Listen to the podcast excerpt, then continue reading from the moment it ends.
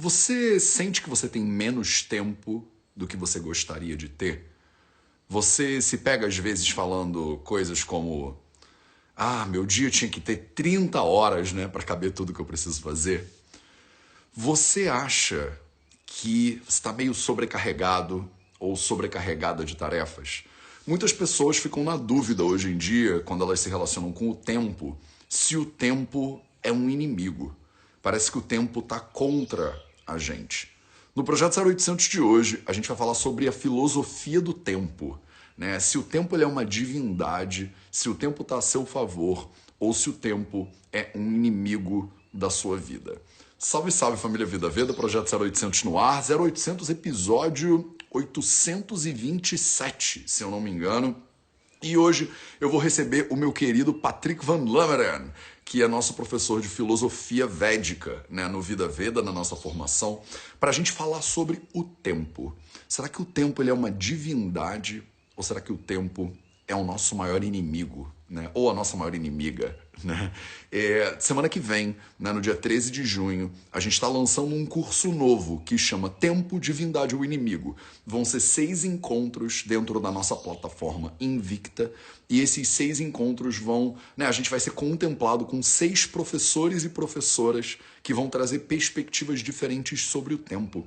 Perspectivas filosóficas, perspectivas práticas, como você pode se organizar. Inclusive, né, a gente vai ter aulas sobre como organizar a sua agenda, né? A gente vai ter aulas sobre é, mais filosofia aprofundada a respeito do tempo. Então, se você tiver interesse de participar, se você acha que você precisa entender melhor sobre o tempo, se inscreve no Invicta e participa desse curso novo a partir da semana que vem.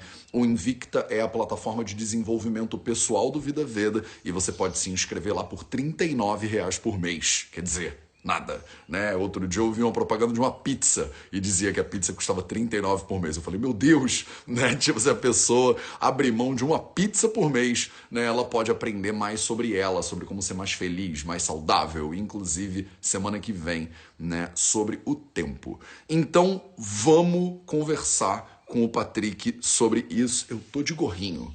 É isso que está acontecendo. Tá frio, gente, tá frio. Eu tô aqui tentando me esquentar no solzinho.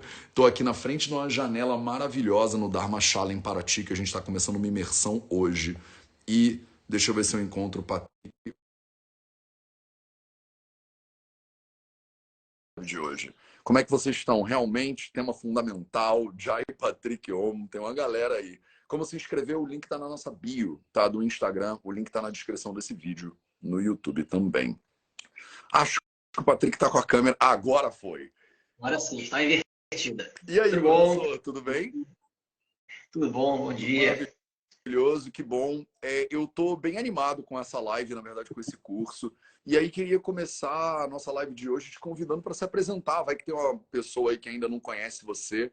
É, queria muito que você falasse um pouquinho quem é você, tipo a tua trajetória, né, de estudos você está agora em Portugal fazendo mestrado. Isso é bem louco. Às vezes eu olho assim e falo, cara, o Patrick faz, faz cada coisa, né? É, e se você puder, é, começa também depois dando uma palhinha sobre o que, que é Vedanta, que você é professor desse negócio. Ninguém sabe se isso é filosofia, se isso é religião, se isso é, é seita, né? Então, fala um pouquinho para as pessoas também. Tá certo. Bom, primeiro, é... um prazer estar aqui. E que bom, fico contente de poder estar é, compartilhando esse tema, que é realmente sempre, sempre muito bom. Eu gosto de falar, gosto de falar sobre o que eu gosto, e esse tema é maravilhoso, então é uma grande oportunidade, eu realmente agradeço. É, meu nome é Patrick, Patrick Valameren, é, eu sou professor de Vedanta, de é, simbolismo e mitologia védica, é, enfim, e outros temas da tradição védica também. eu sou aluno da professora Glória Eira, estudei com ela é, desde 2004, eu estudei com ela e realmente né, comecei a dar aula, e aí Hoje em dia eu tô, é, em Portugal, tô morando em Portugal já nos últimos quatro anos, vai fazer quatro anos já. Passou muito rápido, realmente, passou muito rápido. E estou fazendo, é, fiz licenciatura, é, mestrado integrado, na verdade, né? Aquele chama de licenciatura, é, com mestrado, são, são cinco anos. Então, é, e é isso, estou agora, falta um ano, né? Já foram quatro anos, vou entrar agora no estágio, e tese, dissertação e etc. E realmente, que doideira, né? Precisava disso tudo, precisava. Por que não? Eu acho ótimo, tá? Tô, tô adorando, tô achando maravilhoso. Mas depois de Vedanta precisava? Não. Mas depois de Vedanta, por que não? Né? O resto é extra, então está sendo muito bom. E está sendo ótimo, realmente está sendo muito bom. E aí, para quem não conhece Vedanta, quem não sabe o que é Vedanta, Vedanta é uma boa pergunta. É uma filosofia, é uma religião. Vedanta, a gente diz Vedanta é Vedanta. Né? Vedanta é Vedanta. A gente aponta Vedanta, tradicionalmente é dito, Vedanta é um meio de conhecimento é, para o eu, né? para a natureza do eu. Então, o objetivo é o autoconhecimento.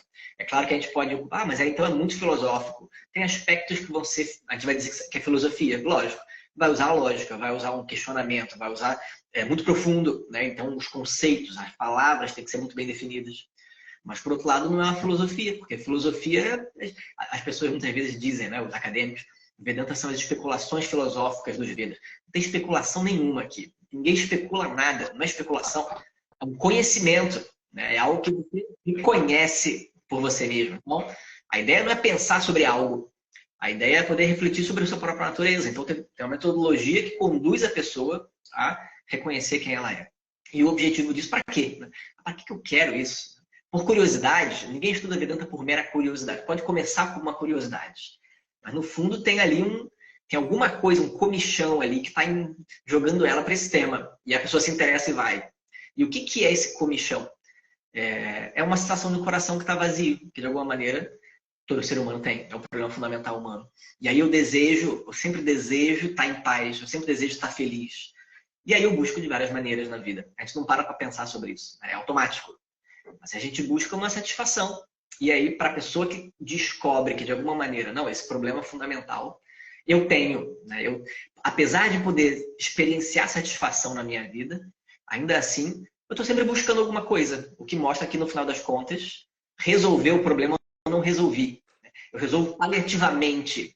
Mas parece que tem um problema por detrás que não se resolve. Então, como é que eu resolvo? Eu quero resolver definitivamente essa sensação de insuficiência, de incompletude. E aí, para essa pessoa, bom, a Vedanta está disponível. Né? E aí, Vedanta vai ensinar que, na verdade, eu já sou livre de limitação. Aquilo que eu busco, que eu busco no mundo já é a minha natureza. O meu problema é uma confusão sobre quem eu sou. Então, Vedanta é um meio de conhecimento para o eu, assim é dito. Né? Para isso, lógico, a gente sempre fala, não basta só estudar, é um estudo dentro de um contexto que é uma vida de yoga, a gente diz. Né? o estilo de vida de yoga, aí sim, né, que vão vir as várias disciplinas, é, o canto de mantra, se quiser, enfim, nem todas as disciplinas a gente vai fazer, mas muitas disciplinas, né, uma vida meditativa, uma vida com maior atitude, com maior clareza, considerando a sua relação com o todo, né?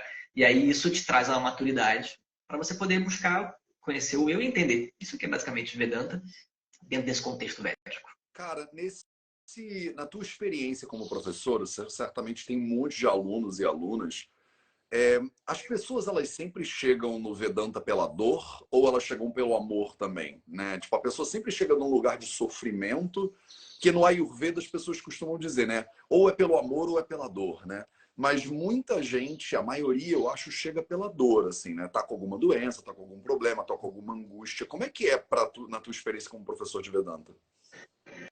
É, tem de tudo, né? Realmente tem os dois aspectos, né? É, a gente diz sempre que realmente para a pessoa é, ter interesse e começar, é, ela se identifica com esse problema fundamental. Não tem como, porque ele é humano, todo mundo carrega. Agora, vai depender muito do momento de vida. Como é que Vedanta chega pra gente? Na verdade, a gente diz isso, Vedanta chega pra gente. Porque realmente um dia, de repente, você descobre que existe. Até lá, como é que você vai saber? Né? Um dia, de repente, você tem acesso. E pode ser num momento bom da vida, um momento que você está, de alguma maneira, é, com amor. Né? E aí você se identifica, aí você se interessa e você vai. Ou pode ser um momento muito difícil. E aí, no momento muito difícil, vai bater de uma outra maneira. Porque, além de ter a questão do problema fundamental, ele, só de você estudar, esse é que é o ponto. O objetivo último é o autoconhecimento, que traz uma liberação do estado de sofrimento. Esse é o objetivo. Só que isso é um longo caminho. E no meio do caminho, só de escutar um pouco, só de ouvir um pouco, já alivia. Por isso que diz que é interessante que tem o, no, já que estamos aqui no contexto da Ayurveda, né? O, o autoconhecimento é considerado, é chamado muitas vezes na mitologia, né? o amritam, é o néctar da imortalidade. É o grande remédio, porque cura o problema fundamental humano.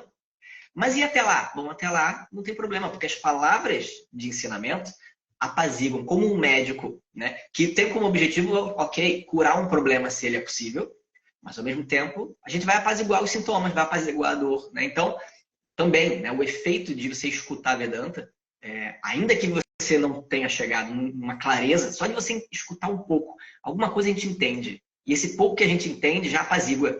Então, não tem jeito. A pessoa ou vai se identificar de cara e vai correr atrás porque é o tema, mesmo no momento bom da vida, ou no momento muito difícil da vida, só de ouvir aquilo ali é um bálsamo e a pessoa refresca, né? Diz isso também, conhecimento como que refresca. E aí pronto, ela começa a estudar e aí, bom, é a vida inteira. Então vão ter momentos de altos e baixos. Mas como ela chega em Vedanta, depende do momento de vida dela. Nos dois caminhos, a pessoa está bem, né? Porque Vedanta é maravilhoso. É, é interessante você estar falando isso, porque nos textos clássicos do Ayurveda eles falam a mesma coisa, né? Estudar Ayurveda é Aushadhi, né? É um remédio. E muitas vezes a gente fica pensando, mas, pô, parece que estudar é uma coisa teórica, né? E não é prático, né? Eu tô ali lendo, né? Eu não tô fazendo nada, né? Eu só tô estudando, né? Então parece uma coisa meio que eu tô recebendo em vez de fazendo. E um negócio que eu acho que é importante, gostaria de te ouvir um pouco, é isso, assim, porque realmente existe uma insistência muito comum, né? É, é, eu não sei se é uma confusão, né? Você fala, poxa, é uma maneira de ver a vida, né? É um darshana, né? É, mas quando a gente vê, né, a pessoa tá lá, né? Eu estava no festival de Vedanta recentemente com a professora Glória e tal. Aí tem um sujeito lá vestido num lençol, é, é, falando um monte de coisa estranha, botando uns troços no fogo, suarrá, suarrá, suarrá. E aí você fala, pô, esse negócio aí é uma religião, cara. Eu sou católico, tipo, eu não posso fazer esse troço, senão eu vou pro inferno, né? Eu, meu, meu, sei lá, meu pastor não vai querer que eu que, que, eu, que eu faça esse negócio, né? Então, sei lá, Alá vai ficar chateado se eu fizer esse troço. Então, é, eu acho que budismo tem um pouco também fala que é uma filosofia, e o pessoal fala é uma religião, eles falam não, é uma filosofia. Como é que você entende isso, Patrick? E se eu sou, sei lá, evangélico, né? Eu posso estudar Vedanta ou Krishna e Jesus vão brigar e vai dar um problema na minha, na minha vida? Ah, boa, boa pergunta. É, bom, primeiro estudo, a gente tinha comentado alguma coisa ali, mas passou também. É, e aí é bom que remete a essa questão. É, porque eu falei muito da questão de Vedanta enquanto filosofia, né? E aí como é que, na verdade, na verdade, não é filosofia, é um meio de conhecimento. E, e, por que, que não, a gente não chama de filosofia? Mas aí eu não entrei na parte da religião, né? E é, Vedanta é religião ou não é religião? É, não é religião. Existe um aspecto religioso que, na verdade, não faz parte de Vedanta, faz parte de uma vida de yoga, que dá suporte para Vedanta. E que faz diferença. Faz diferença, porque tem um efeito. Mas eu preciso seguir esse, essa parte religiosa? Não, porque é secundário. Né? Faz parte das várias disciplinas de uma vida de yoga. E aí, como a, a vida é múltipla e a mente humana é múltipla, Existem várias disciplinas diferentes para atender as necessidades da nossa mente, que vão nos preparar para o estudo de Vedanta. O aspecto religioso é um deles. Agora, a gente também tem que ver o seguinte: é, não existe esse negócio, hoje em dia até tudo bem, mas tradicionalmente não existe esse negócio de religião, filosofia, ciência. Isso aí é, é, é a lógica ocidental colocando coisas em caixinhas. A gente que divide tudo em caixinhas. Se você vai para o Oriente, realmente, né, em especial a Índia, tá tudo junto. Né? Por quê? Porque no final das contas é uma coisa só, não tem diferença. Então, o que, a gente diria que é o aspecto religioso? É você ter um altar, é você fazer, colocar um sandália com cu na imagem, oferecer um incenso. Eu preciso fazer isso? Não, não precisa. Pode, e é uma disciplina, e é uma disciplina meditativa, né? Além disso, dizer, tem um funcionamento, tem uma lógica. Agora a gente só vai fazer se fizer sentido pra gente. Se quiser fazer, a gente adota. Se não quiser, não adota. E para Vedanta, não é necessário é um suporte, não é fundamental. Isso é um ponto. O segundo ponto é, tá, mas e aí a gente fala de que, por que, que isso seria relevante para Vedanta? Aí a gente vai ter que trazer a questão do, do, do entendimento védico sobre o que, que é o divino. Mas será que Krishna vai ficar chateado se eu, e vai brigar com Jesus, etc.? A gente tem, na visão védica, não. Na visão védica, você pode ter a religião que você quiser. Vedanta vai funcionar. Inclusive, tem muita gente de outras religiões que estudou Vedanta. Né? Um grande amigo meu começou a estudar Vedanta com a gente, comigo com a minha esposa, né, com a Lud, e na época, muito tempo atrás, acabou se afastando né, durante um tempo, é, acabou virando é, é, católico, e hoje em dia faz parte de uma ordem católica, e tem toda uma disciplina católica, participa das missas, mas diz que nunca abandonou Vedanta, porque Vedanta é a visão que ele traz.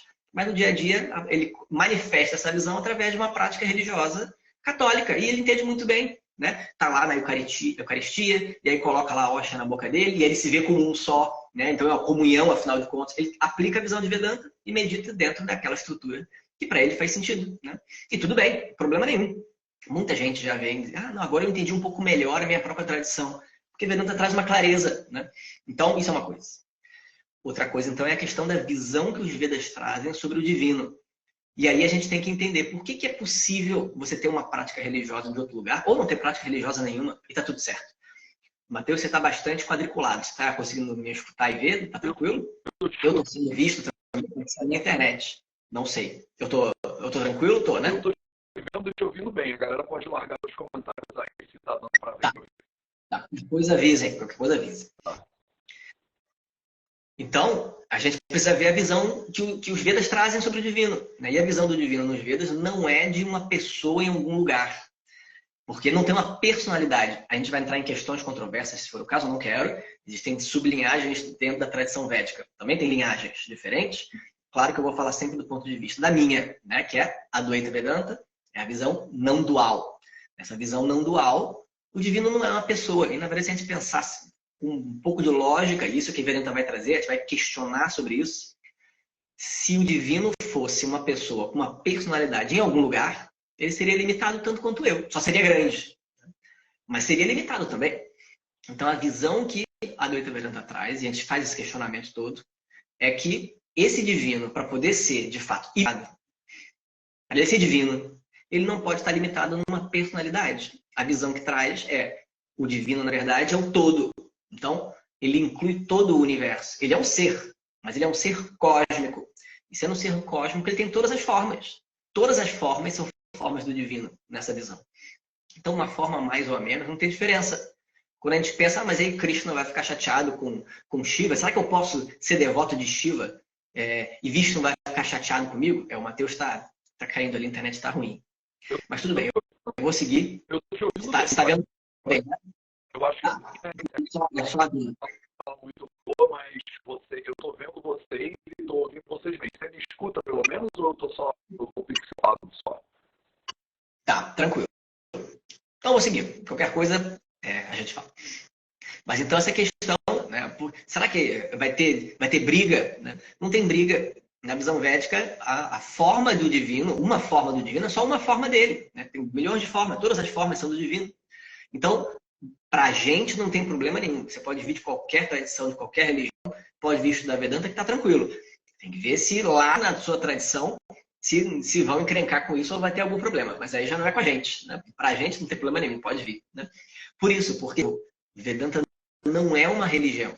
Vedanta é um meio de conhecimento sobre coisas que a religião também trata. E aí, bom, eu digo que eu sou hindu, eu me auto hindu, eu fiz rituais, tem iniciação, eu faço a prática religiosa que é considerada hindu, mas isso manifesta dentro de uma lógica, dentro de uma prática que eu digo que é religiosa, que a gente diz que é religiosa, a visão de Vedanta.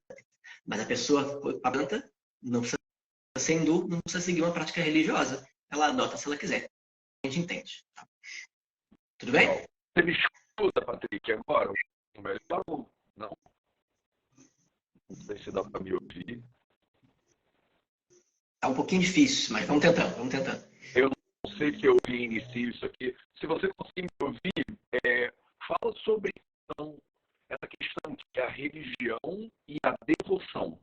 Porque Bhakti é um elemento importante né, do, conhecimento e muitas vezes um altar, acender um incenso, pode ser devocional, mas pode não necessariamente ser religioso. Tem uma diferença de devoção e religião nesse esquema aí? Tá, acho que eu entendi a diferença da devoção e da religião, não é isso? Eu acho que foi isso que, que, tá, que, tá. dizer, né? Foi isso? Acho foi, que sim. Foi, foi. Beleza, então é isso. É, pois é, é, a devoção, isso é a devoção em Vedanta, uma vida de yoga e Vedanta, né, é, é, fundamental. Não existe autoconhecimento sem devoção, não existe yoga sem devoção. E isso, é, isso aí, às vezes, a pessoa, a pessoa é um choque. Mas como não tem? Tem que ter devoção? Essa devoção eu não quero, então eu não quero, então para mim é Não, devoção não necessariamente tem a ver com religião. Tem muita gente que é devoto e não tem práticas religiosas. E tem muita gente que tem práticas religiosas, mas de devoto, no fundo, no fundo, não tem nada. Né? A religião, é, a gente não tem que vilanizar a religião. Né? É outra questão, a gente não precisa debater. Eu digo, eu digo que eu sou uma pessoa religiosa, porque eu tenho. Agora, o principal da prática religiosa é desenvolver a devoção. E a devoção pode vir numa prática religiosa ou não. É o ponto. Né? Então, o que é devoção? O que é devoção? Dentro dessa visão védica. A devoção, na verdade, se a gente tem a visão de um divino, de que é, é que é o todo, né, que inclui todas as coisas, que me inclui também, né, eu não estou separado desse divino. Então, o que é a devoção? A devoção, na verdade, é um reconhecimento de que existe algo maior do que esse indivíduo que eu sou e que me inclui. Eu não estou separado dele. E aí, é, isso, isso faz toda a diferença.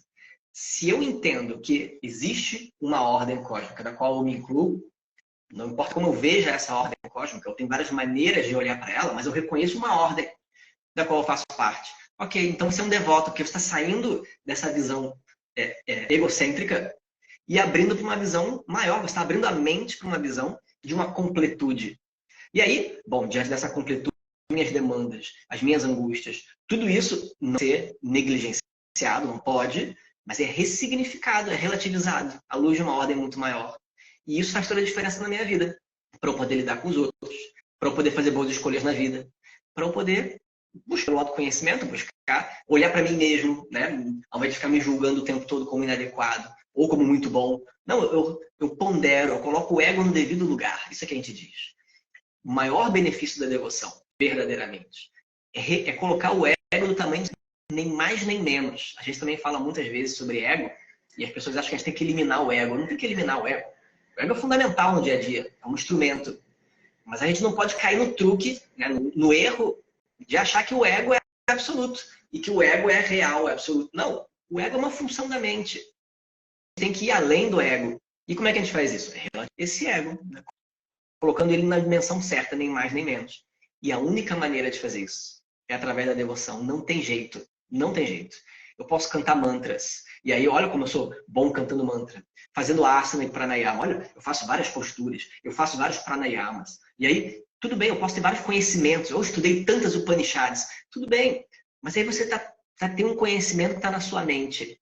Mas você não consegue trazer para eu, né? para trazer para eu no sentido literalmente do eu, né? trazer como eu. Eu não consigo trazer para essa, essa visão como sendo eu mesmo. E por que, que eu não consigo? Porque o ego está muito grande. A visão de mim mesmo enquanto esse indivíduo, que é uma construção, é um ego, ela está muito congelada. Como é que eu relativizo? Só a luz do todo.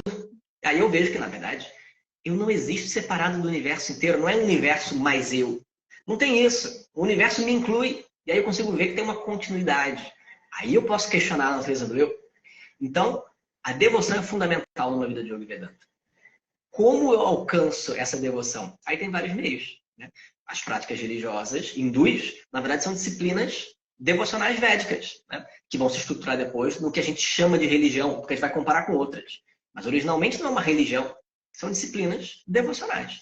Eu preciso fazer dessa maneira? Não, se eu não me identifico. Mas eu tenho que fazer de alguma maneira. E eu preciso manifestar, isso é que é o mais importante. Se eu tenho uma visão, é, é, uma, percepção de um todo que me inclui, é natural que eu me expresse. Porque a gente diz, é a devoção é uma apreciação. Eu estou apreciando uma ordem maior. Se eu aprecio alguém que eu gosto, o que eu digo? Eu tenho que me expressar. Eu gosto tanto de você. E você é tão incrível. Você se expressa. Né? É assim. O amor, na verdade, você, se, você ele só se manifesta se eu puder expressar. Ele só existe de fato na expressão dele. Se eu guardo para mim, não tem graça. Eu amo fulano. Ah, mas, eu, mas você já falou? Não, nunca falei. Ela não sabe.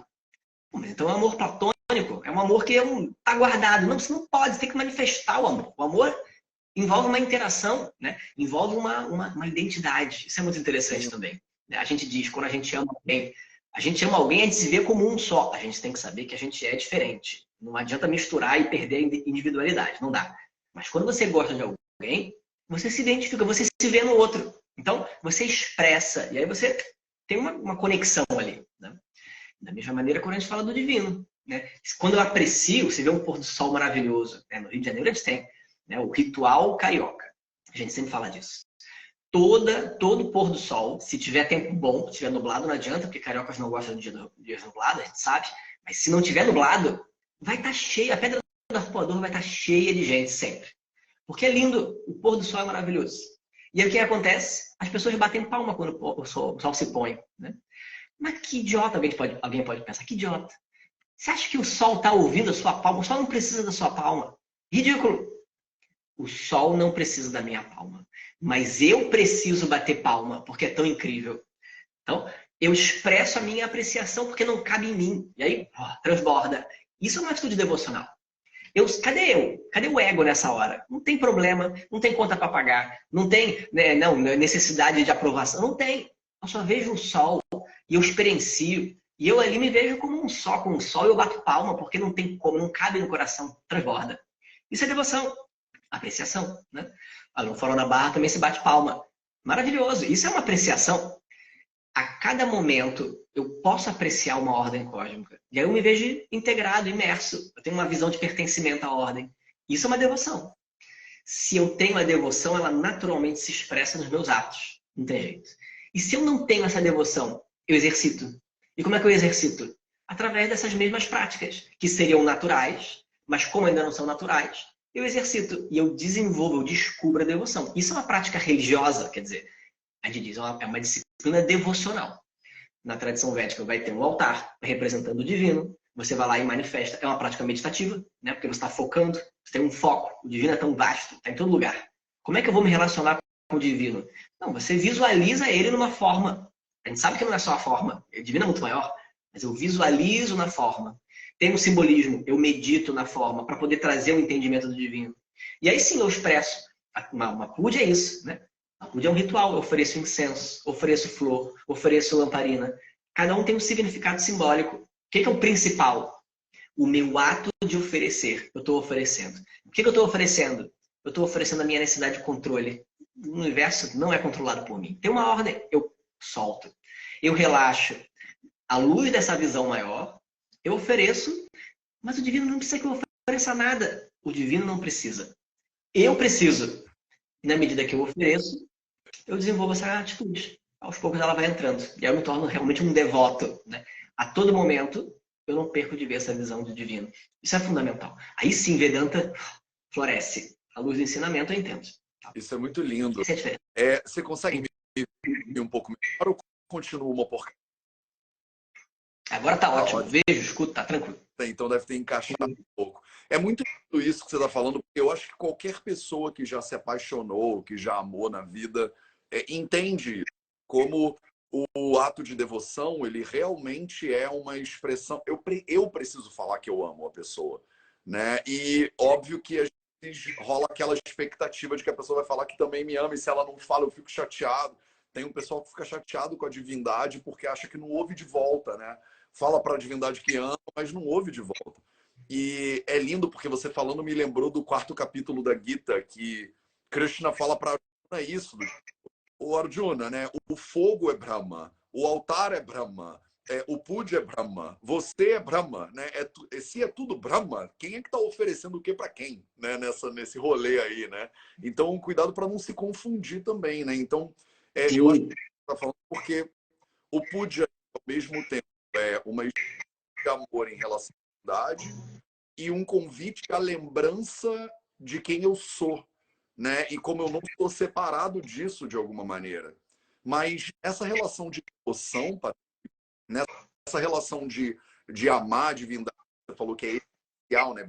Sendo essencial né? a, a vida, é, onde é que está o tempo nisso? O tempo é passado, presente e futuro. O tempo é algo com que eu me relaciono. O tempo cala, cale, sei lá, é uma divindade. Ela vai cortar minha cabeça. Né? É, como é que é então, a gente está estabelecendo que Vedanta é um caminho para você lembrar quem você é, que é a Dvaita, não, é uma, não são várias coisas, não é uma coisa só. Que Bhakti é fundamental dentro desse caminho e que não é a mesma coisa que religião né? Então, resumindo o que eu estou entendendo da sua fala até agora. É, como é que a gente coloca cala, né, tempo no meio dessa história, né? Existe uma alteridade, o tempo é meu inimigo, ele está correndo atrás de mim, porque as pessoas falam, né? Eu estou sem tempo, né? Eu estou correndo contra o tempo, né? O tempo, eu de 40 horas para o meu dia fechar hoje, porque eu tenho mais coisa para fazer. Parece que a gente está sempre numa briga né, com o tempo. E aí, ao mesmo tempo, você pega lá uma, uma imagem né, é, da deusa Kali né, e fala: Kala é o tempo. Kali está lá cortando a cabeça. Aí tem cintura de um monte de, de braço e não sei o que. Aí você fala: tá querendo me pegar, velho. Esse negócio tá pisando em cima do Shiva. Fala, essa mulher aí, ela é minha inimiga, né? Uma divindade complicada, vou sair correndo dela. Queria te ouvir falar um pouquinho sobre, dentro da perspectiva, então, do Vedanta, da devoção, esse amor pela divindade. Existe o tempo? Não existe? Como é que a gente deveria se relacionar com isso? É bom, mas tem bastante coisa para falar sobre isso, né?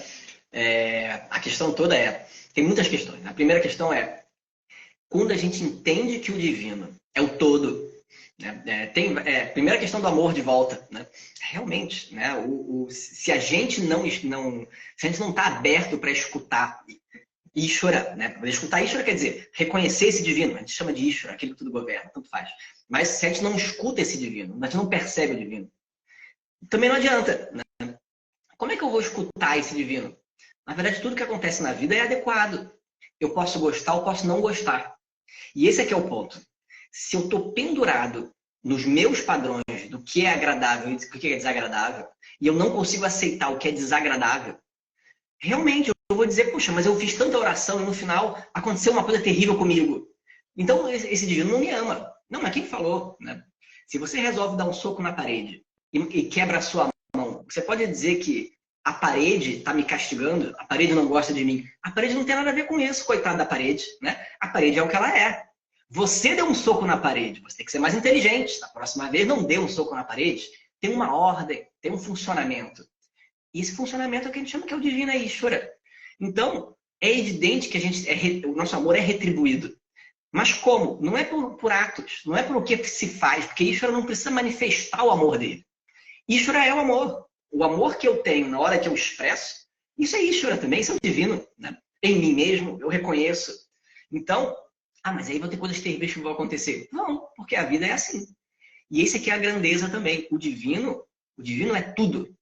E quando ele é tudo, ele vai incluir todas as coisas. Não adianta a gente achar que algumas coisas são divinas, mas tem outras coisas que não são, não. O que, que não é divino? O que eu não gosto? Que conveniente. Né? O que eu gosto é divino. O que eu não gosto não é divino. Isso aí revela o quê? Isso revela uma imaturidade da minha visão. Por que, que na verdade, né? Ah, não, só pode existir o que eu gosto. Não, não é assim. O universo não está preocupado com o que você gosta, o que você não gosta. O universo é o que ele é.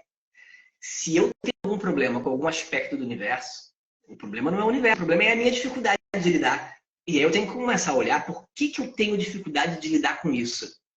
É um problema que eu tenho. O universo é o que é. Então, o divino também. Né? E aí a tradição vai revelar esse divino, que é auspicioso, ele é a ordem cósmica em última instância. Não vai ter nenhum problema nesse sentido. Né? O divino não quer sabotar a gente. Não, é, não vai acontecer, ele não vai prejudicar a gente, ele não vai perseguir, pelo contrário. É uma ordem cósmica, é bênção. Agora, também não vai ficar achando que, não, mas eu, eu sou especial para o divino, então ele vai me abençoar e não vai abençoar o outro. Não, porque ele não, não vai escolher. Ele não é uma pessoa que, com gostos e aversões, que nem eu.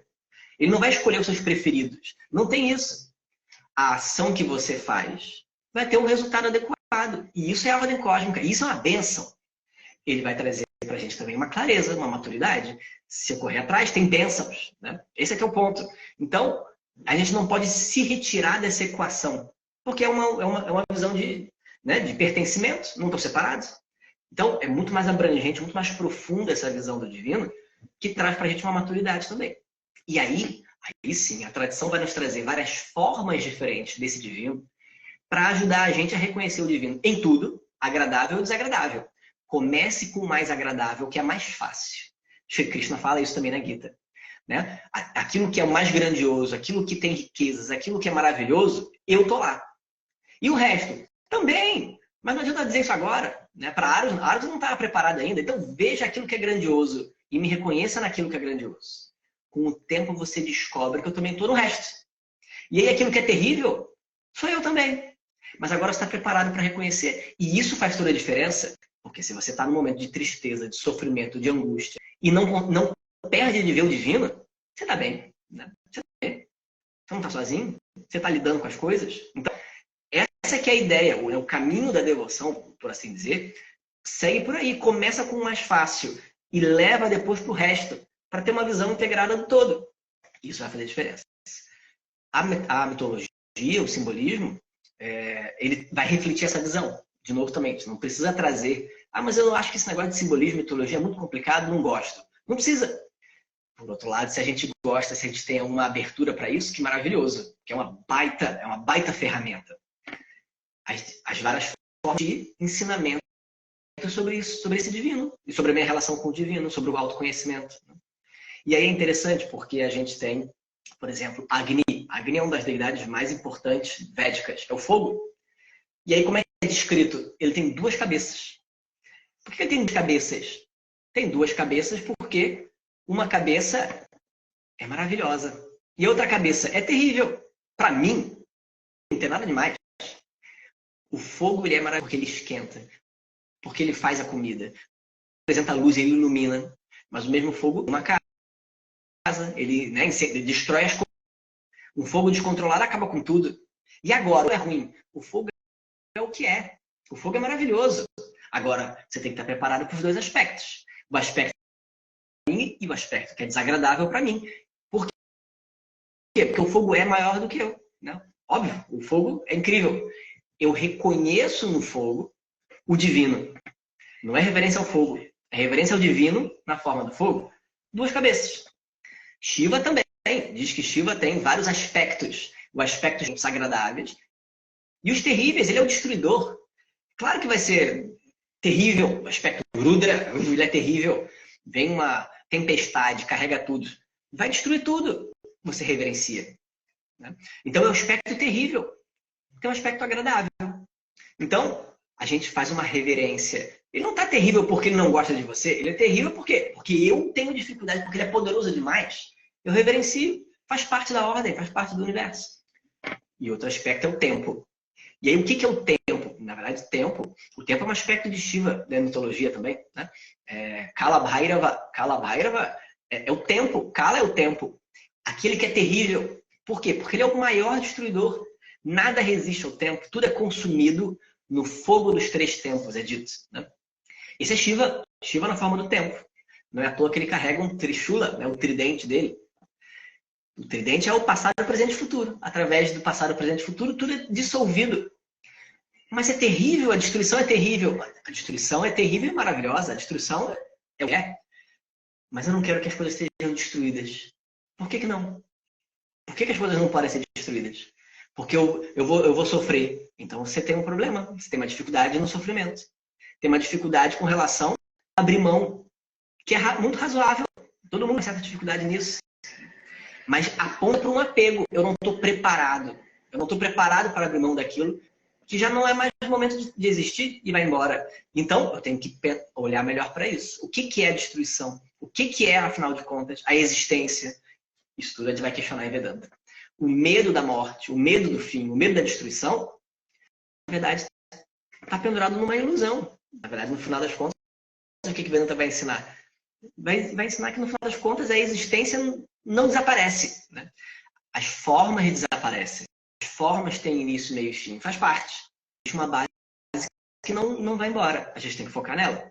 Então, isso é um ponto. Se eu não estou preparado para o fim, e a gente muitas vezes não está mesmo, Bom, então a gente para isso, né? O meu apego, por que, que eu não estou preparado? Eu, primeiro ponto.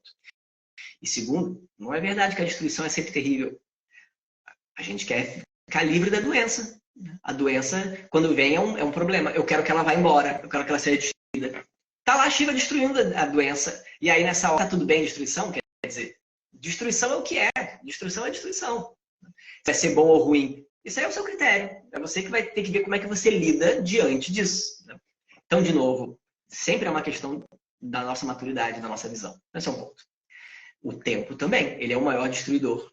Ele dissolve as coisas. Parte. Esse é Shiva. Quem é a esposa de Shiva? É, diz que as deidades masculinas, é, as deidades femininas, representam o, o, a capacidade, as capacidades, os poderes no universo. Shiva é o destruidor. A esposa de Shiva é o poder que Shiva pretende destruir, sem o qual ele não faz nada, ele não destrói nada. É o poder da ação, o poder de dissolver. Quem é a esposa de Shiva? É Parvati. Né? Parvati. Outro aspecto, Durga, né? que é poderosa. Outro aspecto é Kali. Quem é Kali? Kali é a esposa de Shiva no seu aspecto de Kala, seu aspecto do tempo, aquele que tudo consome. Kali é o feminino de Kala, é o poder de dissolver do tempo. O tempo dissolve tudo. E aí ela é terrível. Por quê? Porque ninguém está preparado, de fato, para a dissolução das coisas. Devido ao nosso apego. Devido ao nosso apego. E aí ela parece assustadora, é desesperadora. Você olha para ela, ela tem os dentes pontiagudos, porque ela devora tudo. Cabelos esvoaçantes, né? um corpo, roupa nenhuma, nua. Né?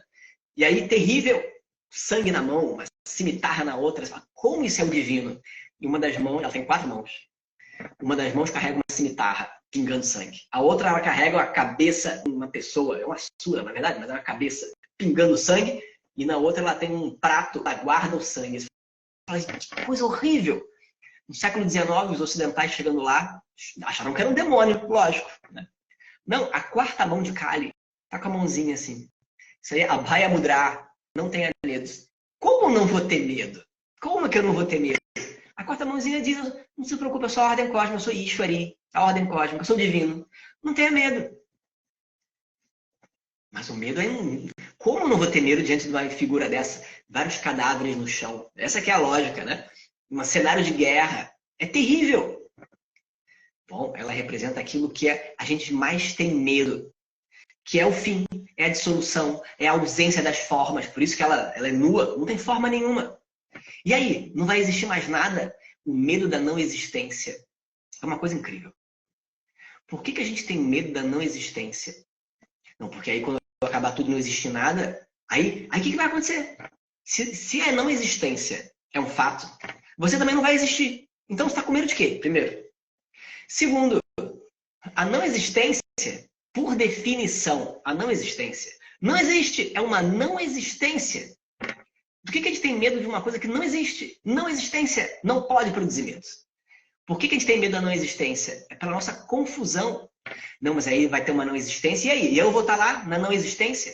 Se você está lá, então você existe. Que não existência é essa? Não tem não existência. Não existência é uma impossibilidade. Não existe.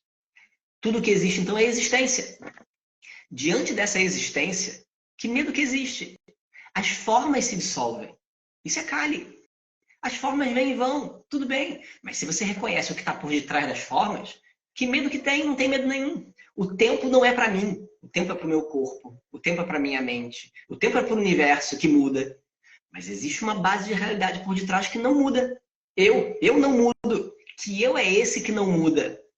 Diante desse eu, não tem medo. O tempo não me aflige. Pelo contrário, com o conhecimento, o tempo é dissolvido. Na visão do conhecimento, o que é o tempo? O tempo existe para as formas, não existe para mim fundamentalmente.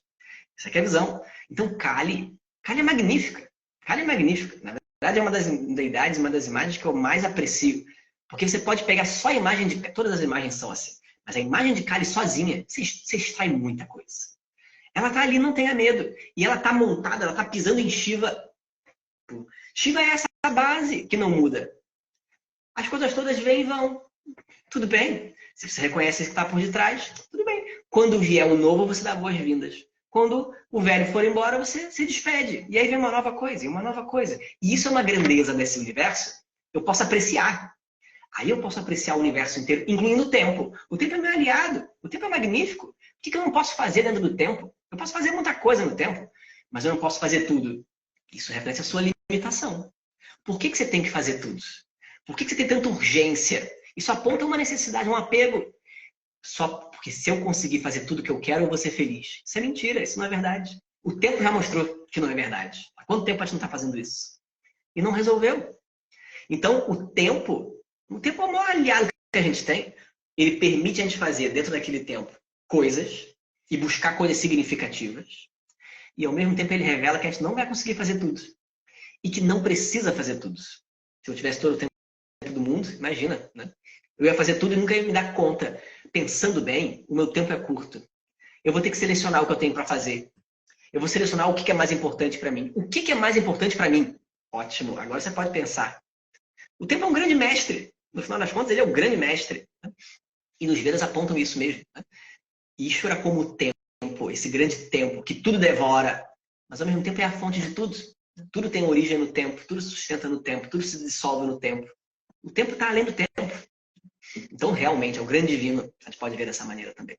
É maravilhoso, realmente é maravilhoso. Não, é incrível isso e acho uma das coisas lindas para mim. Eu sou muito devoto de Shiva, né? E por consequência das é, desses aspectos divinos, né? E também para mim é das minhas divindades que eu mais posso ficar olhando e é, me, assim é como você falou, né? Expressando esse amor é, por tudo isso, né?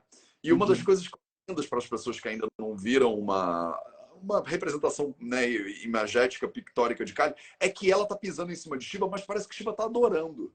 Né? Não é que ele tá chateado ou tá tentando se livrar. Ele tá, parece que ele tá, pá, tá ali, parece que tá recebendo um café sendo, sendo pisado. E é interessante comparar essa visão com outras mitologias também, que falam, por exemplo, de Saturno, né? que é o deus que come os próprios filhos. E sensação, né, como você passou, de terrível, né? Que tipo de divindade essa é sem coração, né? Como é que ela não está cuidando de mim, né? E ao mesmo tempo, na tua fala, que é um, uma benção mesmo, escutar Vedanta realmente é um acalanto para o coração, né? É, tem elemento se você pudesse fazer tudo, é, as coisas não teriam nenhum sentido, né? Se você pudesse fazer tudo para sempre, né? Se você é imortal, é, as coisas não têm essa graça, né? É, o, a graça, muitas vezes, da vida é que eu tô comendo aquela comida ali e o prazer dela, ele acaba, né? Então, falando de é, medicina, né, é interessante que o prazer, ele perdura muito tempo, ou é, ele acaba virando também um problema, um incômodo. Né, uma, um doce que é, do, que é a primeira bocada ela é doce, a pessoa não quer comer 3 quilos daquilo, ela começa a passar mal. Né? Até talvez fazer mais existe orgasmo, é, existe uma doença, né? um, um problema no corpo, é, feminino mais do que masculino, que a mulher ela, ela sente orgasmos, posta no lugar ela tem orgasmo, ela senta e ela tem um orgasmo. E um problemão, né? Aquilo não é prazeroso, né? é um prazer, coisa que seria prazerosa por causa da intensidade da recorrência, ela acaba virando um grande problema para a pessoa. Ela fala, cara, eu quero parar de sentir isso, porque né, é o tempo inteiro. Né? Então, é, é lindo pensar que o tempo, pela sua finitude, ele pode ser opressor ou desesperador. Eu senti que o tempo está passando, né? eu já tenho 40 anos, tempo me falta, né? e a ilusão de eu estar conversando com uma pessoa de 80 anos e eu ter 40 e sentir que eu tenho mais tempo do que ela pela frente. Quando eu não, não de repente, minha cabeça não sabe. vai rolar muito antes, né? Então, eu acho que o tempo também tem um elemento que eu quero te escutar um pouquinho, que é aterrorizador do ser humano, que é essa imprevisibilidade né? Tipo, é, e a gente usa também para falar do, dos elementos, né? O tempo tá ruim, o tempo tá bom, quando tá ventando. Né? Eu gosto de velejar, por exemplo, e aí a gente fala, vamos velejar hoje? A pessoa fala, não, não, porque tá mau tempo. Né? Usa a expressão também, tempo virou. Né? Então, eu uhum. tanto para a questão cronológica quanto para a questão meteorológica, tem um elemento de imprevisibilidade que é muito aterrorizador para o ser humano. Tipo assim, eu posso confiar no Patrick. Né? Eu sei que eu vou combinar com o Patrick de fazer live às 8 da manhã, o Patrick vai aparecer. Né? Eu sei que se eu marcar com ele, ele vai lá. Eu sei que se eu sentar do teu lado para a gente trocar uma ideia, você não vai do nada virar e me dar umas bufeteadas no meio da minha cara. Né? Você é um cara que pô, eu posso confiar. Então, é mais fácil amar alguém que eu sei que não vai fazer qualquer coisa do nada contra mim, né? Minha namorada, né, a, a sua esposa, ela não vai do nada fazer uma coisa louca, né? Você está com ela andando nas ruas de Lisboa, aí ela tira toda a roupa e sai gritando no meio da rua. Você fala: "Que isso, meu amor? Você pirou, né? Aconteceu. Existe um elemento de previsibilidade né, na vida, nos seres humanos, e eu amo um pouco essa previsibilidade, né, esse conforto saber, ah, eu vou chegar em casa, o Patrick vai estar lá me esperando e tudo mais. Eu queria que você falasse um pouquinho, Patrick, sobre como lidar com o tempo, considerando essa imprevisibilidade. Quer dizer, por que que Shiva está tão feliz de estar ali deitado nos pezinhos de Kali? Hum. Então, é, esse aqui é, é, o ponto, né? Quando a gente fala sobre previsibilidade, é, é claro que ela é necessária. A, a, um tanto de previsibilidade, até para a nossa saúde mental, né? E, mas essa previsibilidade, ela reflete uma ordem. O universo não é um caos. Se fosse um caos, eu não ia saber o que ia acontecer no próximo segundo. Eu não ia saber quem eu sou no próximo segundo. E assim, não tem, não tem coerência. A coerência aponta para uma permite uma previsibilidade, né? Porque as coisas são coerentes. Então, um tanto de coerência é importante, uma previsibilidade é importante. E eu relaxo que eu posso confiar em alguma coisa. Né? Isso é um ponto. Agora, por outro lado, a previsibilidade absoluta não existe. E aí, quando a gente fica nervoso porque eu não sei o que vai acontecer, isso aponta uma. Aí já aponta o outro lado, que é a minha necessidade de controle. Por que, que você precisa saber o que vai acontecer necessariamente? Porque senão eu não vou estar preparado. Bom, a vida tem um elemento de surpresa que a gente não sabe. A ordem é muito vasta, não cabe tudo na minha cabeça. Eu não vou saber tudo, porque não depende de mim. E aí isso é angustiante para a pessoa. Por quê? Porque não depende de mim. Não, mas eu quero que dependa. Primeiro a gente não quer que dependa. No fundo, no fundo a gente não quer, porque é muita responsabilidade. Primeiro. Mas ao mesmo tempo tem um lado que diz que quer, por quê? Por uma questão de segurança. Eu me sinto inseguro, porque eu não confio, e isso, e aí a gente vai ter que ver uma outra questão que é a gente reflete na visão que a gente tem do universo e do divino também. A gente vai refletir as nossas relações de vinculação com nossos pais, né, da nossa infância, porque é inevitável, é inevitável. A gente pra gente, quando a gente é bebezinho, a gente vai descobrindo uma confiança nos pais que são tudo pra gente, lógico, né? Porque a gente está desenvolvendo a nossa, a nossa individualidade, a gente vai descobrindo, né? A gente tem uma relação de confiança que é, que é natural, é fundamental tá ali. Né? A gente depende deles para viver, para sobreviver. É assim que é. Né? Não é cognitivo, porque a gente é muito pequeno, mas é assim que acontece. E uma hora o que, que vai acontecer? E o foco quebrou aqui. Uma hora o que, que vai acontecer? Os pais vão frustrar a gente. É inevitável. E aí o que acontece? Quebra de confiança. Logo, nossos pais, que são tão incríveis, são tudo pra gente, agora eu vejo que eles são falíveis. Né?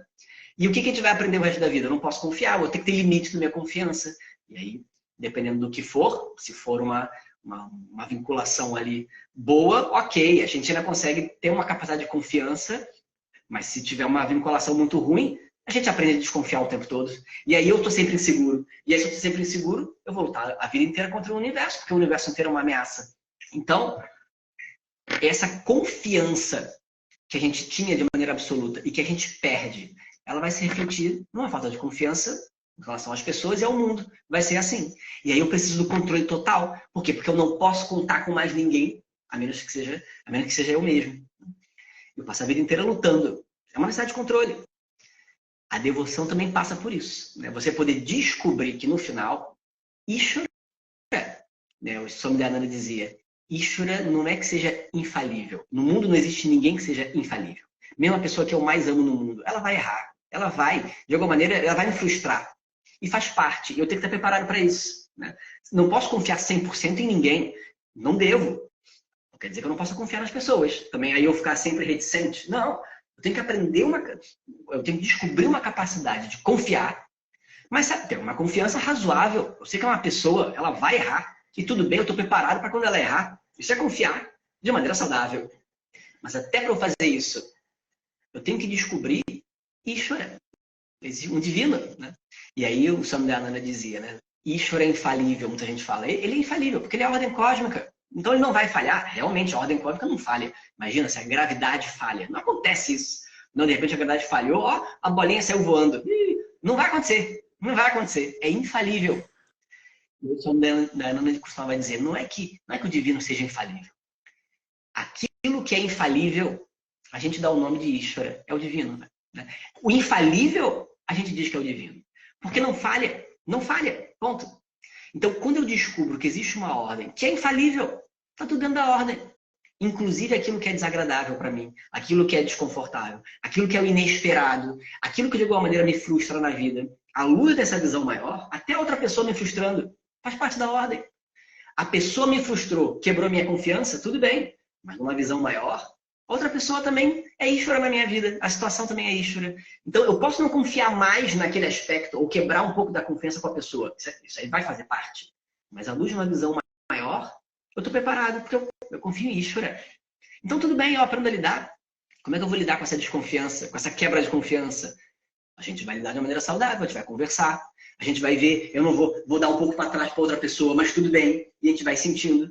Mas eu não perco a minha segurança maior que está pautada nessa visão maior. Então, como é que eu faço com relação essa minha previsibilidade? Um tanto, é claro que é saudável eu vou ter, mas a partir de um tanto, eu abro mão. Por quê? Porque não depende de mim, não, eu não vou saber, e tudo bem, eu deixo nas mãos de Ishvara. Por isso que aparece tanto, né? oferecer aos pés, aparece o pé embaixo, a gente coloca o oferecimento aos pés. Ninguém oferece uma flor na cabeça da deidade. A gente oferece aos pés da deidade. Isso é significativo, é simbólico. Eu estou colocando aos pés. Por quê? Porque é com você, não é comigo. Não é comigo. Eu faço o que eu posso. Eu faço as melhores escolhas possíveis. Isso depende de mim. Mas o resultado não depende de mim. Eu coloco aos seus pés. E eu recebo o que vier de você. Sakarma Yoga. Né? Eu entrego. E vamos ver. Vamos ver. Glória de fala que tem um termo na Índia que é muito usado, que é Dekenge. Dekenge é, vamos ver. Eu fiz. E depois, Dekenge. Depois a gente vê. A gente vê o que acontece. Quando chegar, eu penso nisso. Por quê? Por quê? Porque eu não sei. Não adianta pensar em todos os cenários possíveis. Eu posso fazer algum planejamento, me preparar um tanto. Mas a partir de um ponto, Dekenge. Quando chegar lá, eu penso. Quando chegar, vai ser um cenário para eu pensar. Eu não preciso pensar em milhão. Eu penso em alguns, me preparo um pouco e largo. E quando vier, eu venho. Né? Aí sim, o tempo é meu aliado também. Até porque também tem isso. Quem que vai trazer? É o tempo que vai trazer né, o resultado. Até lá, eu relaxo. Por quê? Porque o tempo está processando o que tem que ser feito. Né, o que vai vir. Eu não preciso ficar me preocupando. Deixa lá, está nas mãos dele. Quando vier, veio. É pronto. Aí eu relaxo um pouco mais. E a minha necessidade de controle alivia. Eu tenho um pouco mais de paz. Né? Faz parte de uma vida de hoje também. É, é lindo isso, né? Você, aos poucos, alguém perguntou nos comentários, né? Como é que eu dou o primeiro passo no Vedanta? Eu acho que você já deu o primeiro passo no Vedanta. Você está aqui, né? A gente está ouvindo isso e pensando nisso, né? E parece que um dos elementos né, da tua fala que é, vem para mim é a importância de eu entender o que, que eu posso controlar e o que eu não posso controlar e eu agir com bastante intenção no que eu posso controlar e de repente entender que o que eu não posso controlar eu não posso controlar, né? É, essa imagem do, do querer pensar em todos os cenários me lembra, me, não sei porquê, mas me lembrou a coisa do cozinhar um arroz, né? É, se eu aumentar muito o fogo, o arroz ele não cozinha mais rápido, né, necessariamente, ou não fica mais gostoso. Né? Então parece que para quem cozinha, né, o pessoal que está aí na live que gosta de cozinhar, é, a, a, cozinha, a culinária, ela é uma mestra também, né? Porque tem um tempo, né? Cozimento. É, tem um tempo. Né? E eu acho que a nossa cultura tenta acelerar, tipo, bota no micro-ondas, 15 segundos, que vai ser mais rápido. Mas o gosto não fica a mesma coisa, fica diferente. Né? Então eu acho que tem um. Né? Eu acho que Agni, estou falando também um pouco sobre Agni e Kala, que eles ensinam, né? Que é, olha, realmente, você pode fazer planejamento para a live, mas a internet pode cair. E você, eu não tenho como controlar necessariamente a internet. Né? Eu posso fazer o melhor que eu posso com o que eu tenho disponível, né?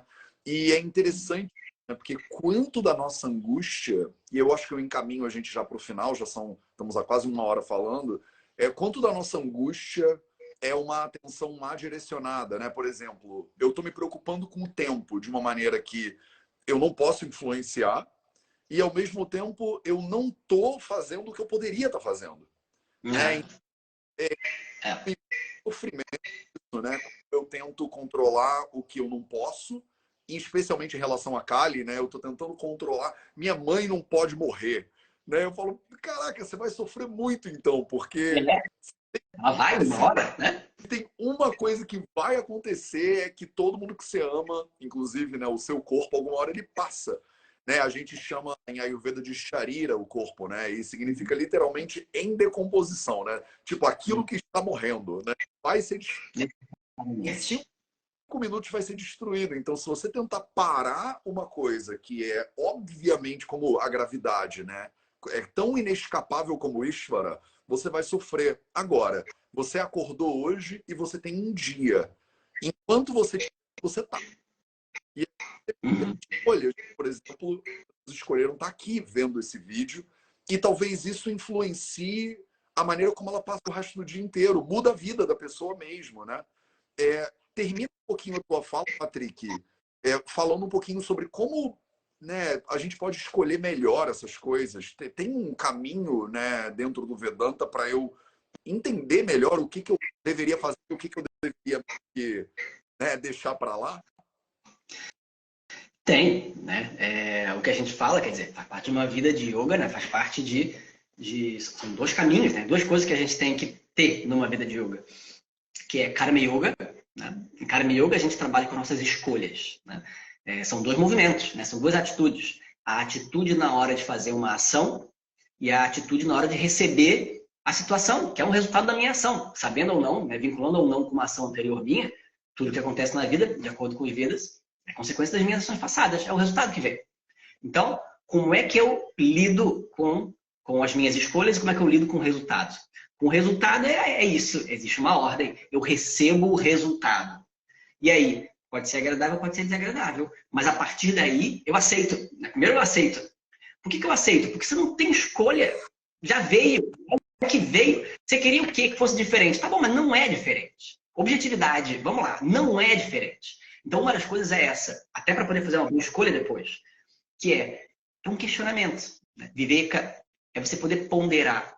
A gente tem que raciocinar, gente tem que ver o que, que é, o que, que, que eu posso fazer, quais são as minhas opções. Né? Então, isso falou uma coisa que eu lembrei muito da história que a professora Glória sempre conta. A professora Glória tem, é, tem a Carol, né, a filha dela. É, eu conto essa história porque ela conta essa história, e aí então eu acabo tendo a, autoridade, a autorização de contar, porque ela conta, então estou contando também. É, mas isso faz muitos anos, né? A Carol, ela, ela era, hoje em dia, né, não é mais criança, né? Mas na época ela era criança, é, mais jovem, ela, ela queria porque queria um cachorro, queria um cachorro, queria um cachorro. E aí, no final das contas, é, tá, então, a professora agora arranjou o cachorro para ela. É, não era tão criança assim, mas ela é bem mais nova. E aí diz que ela, que ela gostava tanto do cachorro cachorro, é apaixonada pelo cachorro, cachorro maravilhoso, eu gosto tanto do cachorro, e ela do cachorro, eu amo tanto você, que eu, eu não sei o que vai ser, se você morrer, eu não sei o que, que eu faço. E aí a professora Glória falou, olha só, parou, parou, vamos lá. Olha só, o cachorro vai morrer. Uma hora ele vai morrer. Se é para começar de palhaçada, eu devolvo o cachorro agora. Porque senão não dá. Né? Ah, não, não, não, não, tudo bem, tudo bem, tudo bem, tudo bem. Resolvido, certo? Né? Por quê? Porque a expectativa de vida de um cachorro é bem menor do que um ser humano. A gente espera que ele vá antes da gente. É terrível, é terrível. Mas a gente está preparado para isso. Ele vai acontecer. Você não vai ter o cachorro por causa disso? Mas eu vou sofrer quando ele for embora. Vai! Mas até lá, olha só coisas maravilhosas. O sofrimento é tão terrível assim, a ponto de a gente fugir do sofrimento. Não precisa fugir. Quer dizer, se eu, se eu consigo descobrir uma paz interna, um espaço interno, eu estou preparado até para sofrer. Eu sofro e ele passa e está tudo bem. Isso aqui é liberdade. Né? A gente diz que moksha é liberdade do estado de sofrimento. Não é que você não vai sofrer mais. É porque eu sou livre até para sofrer. Né? Por quê? Porque eu não sou um sofredor. Essa é a diferença. O sofrimento vem vai, é um estado. Faz parte. As alegrias também e vão, faz parte. Então, até para eu poder lidar com isso, Karma Yoga é muito importante. Por quê? Porque o resultado vai vir, agradável ou desagradável, a situação vai vir. E quando ela vier, eu não posso fazer nada com relação a isso, porque não está no meu controle. Já veio, é um fato.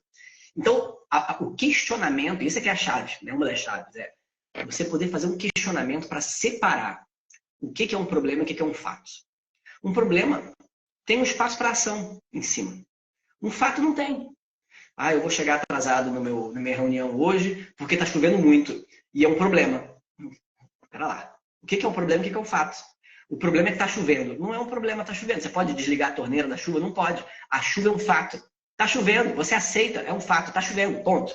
Qual o problema? Com a chuva, eu vou chegar atrasado. Mas por que você vai chegar atrasado? Não, vou chegar atrasado porque o trânsito vai estar ruim. Então o problema é o trânsito. Não, o problema não é o trânsito, você não pode evitar o trânsito. O problema, o, fato, o, o trânsito é um fato. Você pode ir de outra maneira. Você pode ir de metrô. Não, não posso ir de metrô. Então, você tem que ir identificando. não tem solução, eu vou chegar atrasado. Então, chegar atrasado é um fato, não é um problema. Então, por que você está tão nervoso? Né? Não, estou nervoso porque meu chefe vai ficar chateado comigo. Ah, esse é um problema. Mas tem como evitar esse problema? Tem. Como? Ligando para ele avisando. Então, liga e avisa. Olha só, está chovendo muito, eu vou chegar atrasado. Mas ele vai ficar chateado mesmo assim. Então, isso é um fato. Então, relaxa. Né? Então, saber a diferença de um problema e um fato já ajuda. Ajuda você a não se estressar com o que você não precisa e ajuda a você a pensar qual é o meu lugar, qual é o meu papel agora, diante dessa situação, qual é o meu papel. E aí é outra atitude de Karma Yoga, que é qual é a melhor escolha para eu fazer nessa hora. Qual é o meu papel, meu dharma? Qual é o meu papel aqui? O que, que me cabe? E aí eu pondero e faço o meu melhor. E você pode errar também. E tudo bem, eu faço.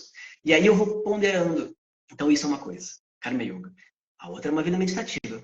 A prática meditativa vai me ajudar a olhar melhor para o que, que eu gosto, o que, que eu não gosto. Né? Como é que eu reajo frente a isso? O que, que eu posso fazer né, para poder lidar internamente? E aí eu vou abrindo um espaço de liberdade interna. Eu não preciso necessariamente satisfazer um desejo necessariamente. Né? Eu gostaria, mas talvez eu não possa. Tudo bem, mas eu descubro as minhas reações. Eu descubro uma maneira de ter um, autocomando. Isso vai me ajudar também a fazer boas escolhas. Então, uma vida de yoga. Assim, devagarzinho. Por isso que é uma vida. Não adianta, é uma, é uma chave mágica. A pessoa vai lá e dá uma solução a partir de hoje, pronto, está resolvido. Não, é uma prática. Né? Quer dizer, uma prática no sentido de, de é todo dia, você escuta, e aí você pondera, e aí você, você vive, é um estilo de vida por isso. Né? E aí você vai aplicando o ensinamento de Vedanta. Essa é a solução, não tem outra maneira. Maravilhoso. Cara, Patrick, obrigado demais pela tua presença. É sempre um prazer ter essas conversas. Quem tá ouviu aqui pode ficar em cima e aí vai aparecer o perfil do Patrick, clica no botãozinho azul, azul e segue lá. É, se você... Segundo passo, alguém pergunta, mas qual é o segundo passo então? Então procura, vai lá, procura lá que tem, tem as aulas, manda e-mail, a gente vai conversando, não tem problema. Segundo passo. E é, terça semana que vem a gente vai começar um curso que chama Tempo, Divindade ou Inimigo. É, e o Patrick uma das aulas, são seis aulas ao vivo no Zoom e tal, e o Patrick vai ser o professor de uma delas. Então, querendo, assina lá o Invicta, custa R$ reais por mês, e aí você pode participar com a gente desse curso. Patrick, obrigado pela tua presença, obrigado pela presença de todo mundo que estava aí com a gente. A gente se vê sempre, é um prazer. Estou indo para Portugal, vou te mandar mensagem também. Quem sabe ah, Manda mensagem. Lógico, lógico, manda mensagem, me avisa sim. Que bom. Obrigado. Muito bom, muito bom. Todo mundo foi o Projeto 0800 de hoje. A gente se vê de novo na próxima terça-feira. É isso. Obrigado, Matheus. Obrigado a todo mundo. Obrigado. Tchau, tchau.